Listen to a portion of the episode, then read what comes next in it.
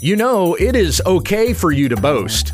Yeah, you can boast. Boast all you want. As long as the boasting is not in yourself, your boasting is in God who raises the dead.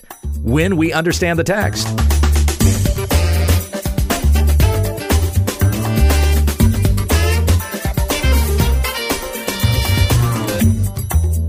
Of the Bible stories and verses we think we know, we don't. When we understand the text is committed to teaching sound doctrine and rebuking those who contradict it. Visit our website at wwutt.com. Here once again is Pastor Gabe. Thank you, Becky. We come back to our study of Second Corinthians chapter 1, picking up where we left off last week. So I'm going to begin by reading verses 12 through 24 out of the Legacy Standard Bible. This is the word of the Lord through the Apostle Paul writing to the church in Corinth. For our boasting is this the testimony of our conscience, that in holiness and godly sincerity, not in fleshly wisdom, but in the grace of God, we have conducted ourselves in the world, and especially toward you. For we write nothing else to you than what you read and understand. And I hope you will understand until the end, just as you also partially did understand us. That we are your reason for boasting, as you also are ours in the day of our Lord Jesus. And in this confidence, I intended at first to come to you so that you might receive grace twice that is, to pass your way into Macedonia, and again from Macedonia to come to you, and by you to be helped on my journey to Judea. Therefore, was I vacillating when I intended to do this? Or what I purpose? Do I purpose according to the flesh, so that with me there will be yes, yes, and no, no at the same time? But as God is faithful, our word to you is not yes and no. For the Son of God, Jesus Christ, who was preached among you by us, by me and Silvanus and Timothy, was not yes and no, but has become yes in him. For as many as are the promises of God, in him they are yes. Therefore, also through him is our Amen to the glory of God through us. Now, he who establishes us with you in Christ and anointed us is God who also sealed us and gave the pledge of the Spirit in our hearts. But I call God as witness to my soul that to spare you I did not come again to Corinth. Not that we lord it over your faith, but are workers with you for your joy. For in your faith you are standing firm. Remember once again that the theme of this letter is joyful, enduring ministry in the midst of affliction. Paul, with, with joy, is doing all he is doing for the sake of Christ, who is the cause for his boasting. And he does it also for the sake of the Corinthians, which he says here, they are also the cause of his boasting. As he says to them, we are the cause for your boasting. We don't boast in ourselves, we boast in the Lord. And that goes back to uh, his previous letter. I mean, we read that in the first chapter of First Corinthians. So we consider some of those things here as we've seen them come up in this particular section. Look at verse 12. For our boasting is this. What is our boasting? The testimony of our conscience. Now, Paul is establishing that here at the beginning because he's going to make a confrontation against some false teachers that have come into the midst of the Corinthians. And surely you know what I'm referring to those that are. Uh, that Paul sarcastically calls super apostles. We get to them in chapter 11. They have a guilty conscience because what they preach is not from the Lord, it is from themselves. It's from their own flesh. So Paul establishes the genuineness of his ministry early before he makes a confrontation of those false teachers. Our boasting is this the testimony of our conscience. We have done this in the sight of God, who is our witness, that our intentions toward you have been, uh, the motivation has been nothing but love and you are very dear to us. We're not asking, we don't take anything from you. We're not asking anything of you in this gospel that is declared to you, but rather you're our cause for boasting before the Lord, so that we might say to the Lord, Here's the fruit of my labor. I preached the gospel to these people, and they came and believed and have grown in fruitfulness as a result of the word of Christ, the doctrine of Christ that was proclaimed to them. So, our boasting is this. Clear conscience before God, the testimony of our conscience, that in holiness and godly sincerity, not in fleshly wisdom, but in the grace of God, we have conducted ourselves in the world and especially toward you. So it's it's by the grace of God that we have a clear conscience that we have had the success in ministry that we have had. Paul is not boasting in himself, it is boasting in the Lord. And of course, Paul says we boast in you as well, but notice that the the object of our boasting is never ourselves. Paul's not boasting in himself, though he certainly had more cause to boast in himself than you and I have, right? so the cause of our boasting is not going to be in what we have accomplished. It is in what God has done what he has accomplished. And this, as I said, goes back to Paul's previous letter. In 1 Corinthians chapter 1, verse 27. Let me start reading there. 1 Corinthians 1 27. We saw this in the first chapter of 1 Corinthians.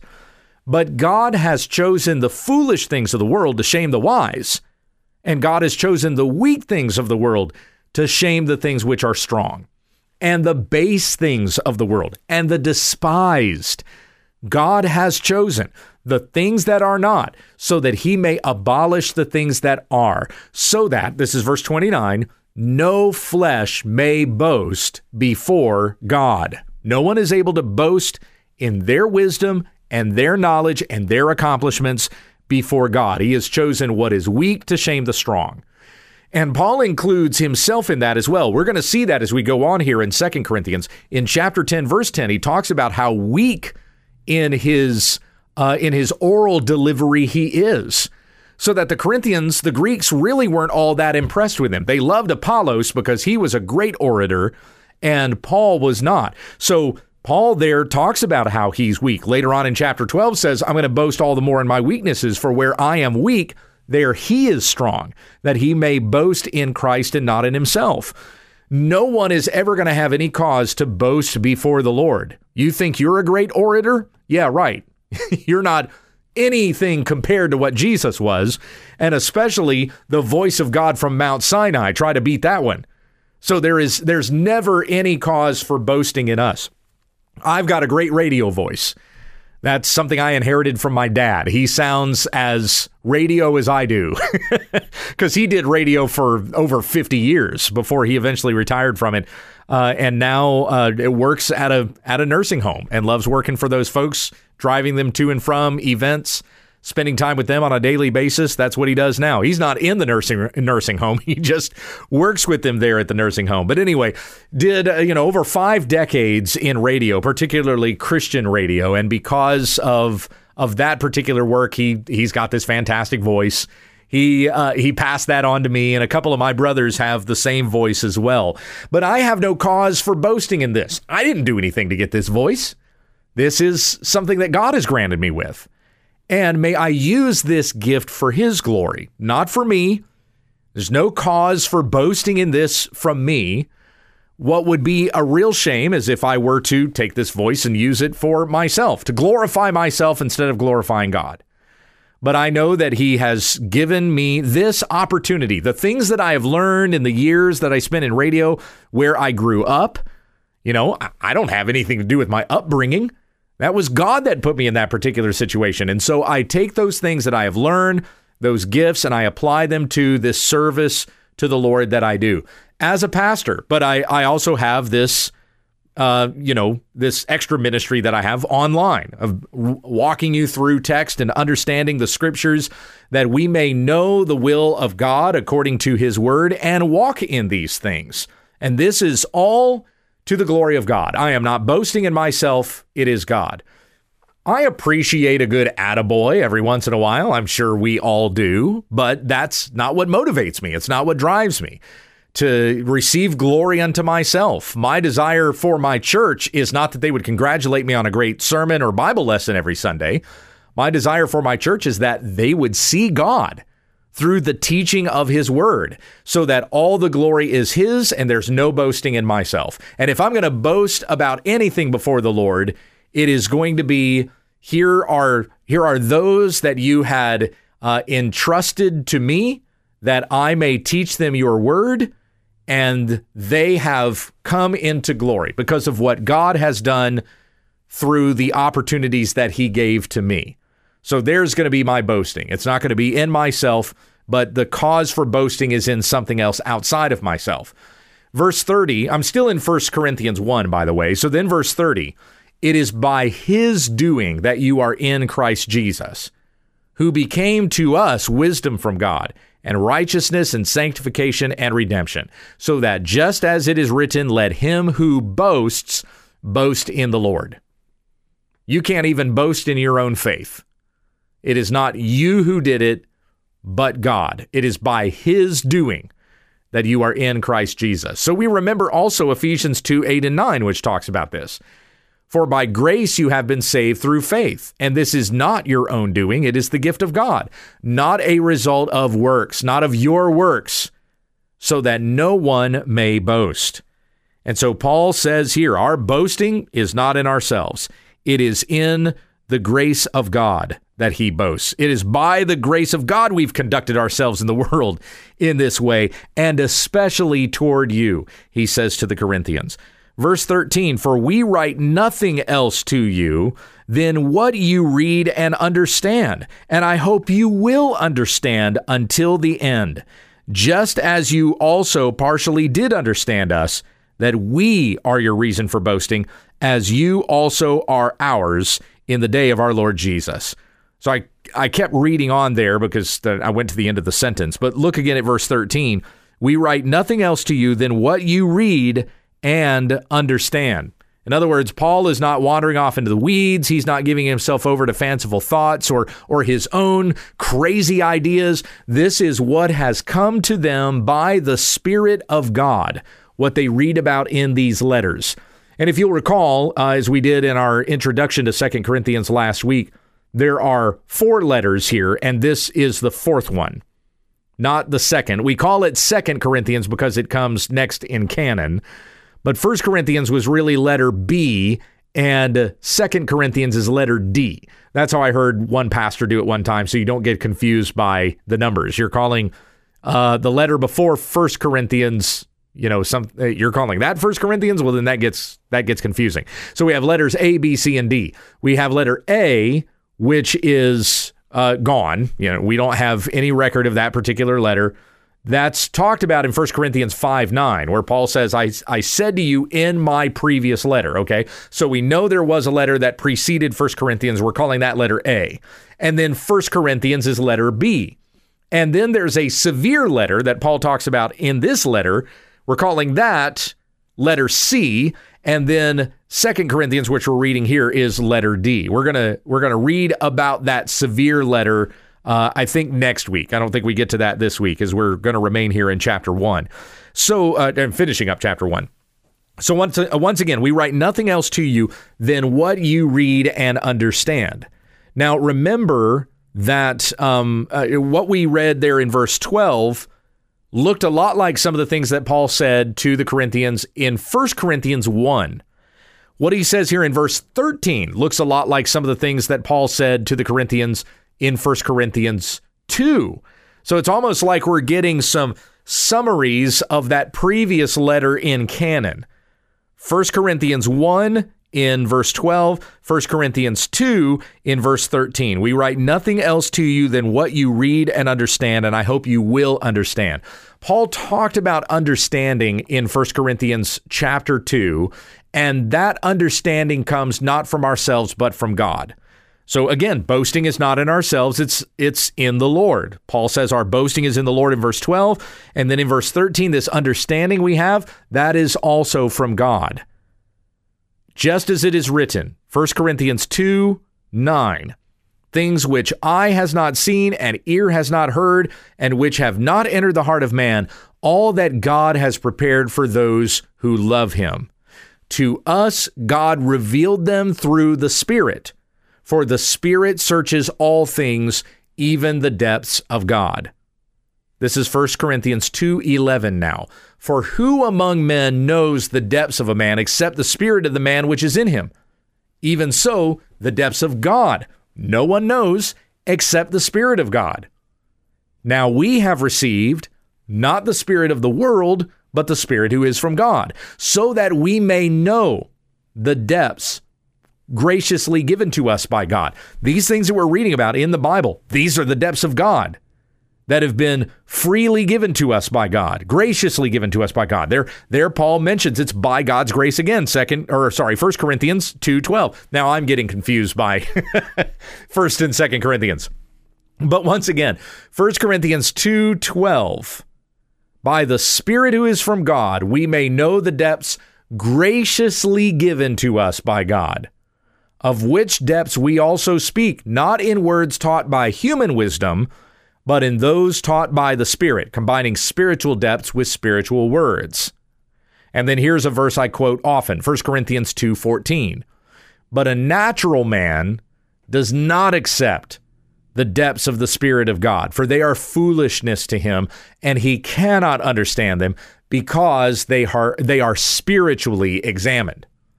But he who is spiritual examines all things. Yet he himself is examined by no one. For who has known the mind of the Lord that he will direct him? But we have the mind of Christ. Now, when it says there in 1 Corinthians 2:14, a natural man does not accept the depths of the Spirit of God, for they are foolishness to him, and he cannot understand them because they are spiritually examined. But he who is spiritual examines all things. This does not mean that God speaks to us through, you know, esoteric voices or something that we hear that is outside of scripture. Like something comes to my mind and, oh, it must be God because I asked God to speak to me in this way. So therefore, I have this thought that must be God that's speaking to me. That's not what Paul is saying there. Paul is saying that when the word of God has been given to you, through the apostles who write to you, through the prophets that we have in the Old Testament scriptures, when God is spoken through his word, you understand it because you have the Spirit of God to understand it. Those who don't understand it are naturally minded and they don't get it. This verse has nothing to do with hearing voices in your head and believing that that comes from the Lord and you're able to discern that because you have the Holy Spirit of God. That's not what that's saying at all. It's saying you can understand the written word. This word of God that has been given to you because of the Holy Spirit that is within you. And once again, our boasting is not in ourselves. Our boasting is in the Lord. We get to know deep spiritual things by the grace of God, not because of our works, but because of his grace. And Paul says, coming back to 2 Corinthians 1:13 again, for we write nothing else to you than what you read and understand. Remember back in 1 Corinthians that Paul also said to them, uh, to not go beyond what is written. Remember that? So, this is the same thing Paul is saying here. They're not even going beyond what God has given to them to write to the Corinthians. What they are writing is from the Lord. We write nothing else to you than what you read and understand. We're giving to you the mind and the wisdom of God in these letters that have been written. Paul, an apostle of Jesus Christ, speaks what Christ has given to him. And he says, I hope you will understand until the end. Peter said, 2 Peter 1 13. Uh, well, let me go back one. Let me go back to verse 12. I will always be ready to remind you of these things, even though you already know them and have been strengthened in the truth which is present with you. I consider it right, as long as I am in this earthly dwelling, to stir you up by way of reminder knowing that the laying aside of my earthly dwelling is imminent. In other words, Peter saying, I'm eventually going to die here, as also our Lord Jesus Christ has indicated to me. That was at the end of the Gospel of John. And I will also be diligent that at any time after my departure, you will be able to call these things to mind. So Peter is saying, I'm going to write these things to you again that you may know them and you may understand them. You may call them to your mind, that you may grow in the grace of God. Continuing on, 2 Peter 1 16. For we did not make known to you the power and coming of our Lord Jesus Christ, following cleverly devised myths, but being eyewitnesses of his majesty. For when he received honor and glory from God the Father, Such an utterance as this was made to him by the majestic glory. This is my beloved Son, in whom I am well pleased. And we ourselves heard this utterance made from heaven when we were with him on the holy mountain. And we have as more sure the prophetic word, to which you do well to pay attention as to a lamp shining in a dark place until the day dawns and the morning star rises in your hearts. Know this, first of all, that no prophecy of Scripture comes by one's own interpretation. For no prophecy was ever made by the will of man, but men being moved by the Holy Spirit spoke from God. And even right here, as the Apostle Paul is writing to the Corinthians, he is moved by the Holy Spirit to speak from God. And again, consider 2 Peter 1:19 where Peter said, "Pay attention to these words as to a lamp shining in a dark place until the day dawns and the morning star arises in your hearts. In other words, follow these words until the day of Christ. Continue in this. You didn't just hear it once, you meditate on them over and over again, and you grow in your faith and your nearness to God. And so likewise, Paul also says in 2 Corinthians 1:13, I hope you will understand until the end. Verse 14, just as you also partially did understand us, that we are your reason for boasting, as you also are ours in the day of our Lord Jesus. So, on that day when we stand before Christ, the Corinthians would be able to say, Paul is our reason for boasting. He sent the gospel to us. And then Paul says that the Corinthians are his reason for boasting. He's able to say before the Lord, These are the ones who believed because of the word that you gave to me. And so, once again, our boasting is not in ourselves, it is in God who raises the dead. That was previously in verse 9. Paul saying, Indeed, we had the sentence of death within ourselves, so that we would not have confidence in ourselves, but in God who raises the dead. So over and over again, we come back to this message of humility and this boasting and relying in the Lord, not in ourselves, but in God, who has saved us and called us to this holy calling, and he will keep us to the very end, so that all the glory is Christ's and not ours. Continue in faithful service to your Lord Jesus Christ, and give all the glory to him in all you say and do. Heavenly Father, we thank you for this goodness, this righteousness that you have granted to us by grace we are saved through faith. We have come to a knowledge and an understanding of your word, what we need to do to be in obedience to God, uh, uh, to do what you desire. We know this from your word, and we've been given this understanding by your grace. So may we continue in it, continue to understand it, that we may grow in holiness and in closeness to you, our Heavenly Father. It is in Jesus' name that we pray. Amen. Thank you for listening to When We Understand the Text with Pastor Gabe Hughes. If you'd like to support this ministry, visit our website, wwutt.com, and click on the Give tab in the top right corner of the page. Join us again tomorrow as we continue our Bible study when we understand the text.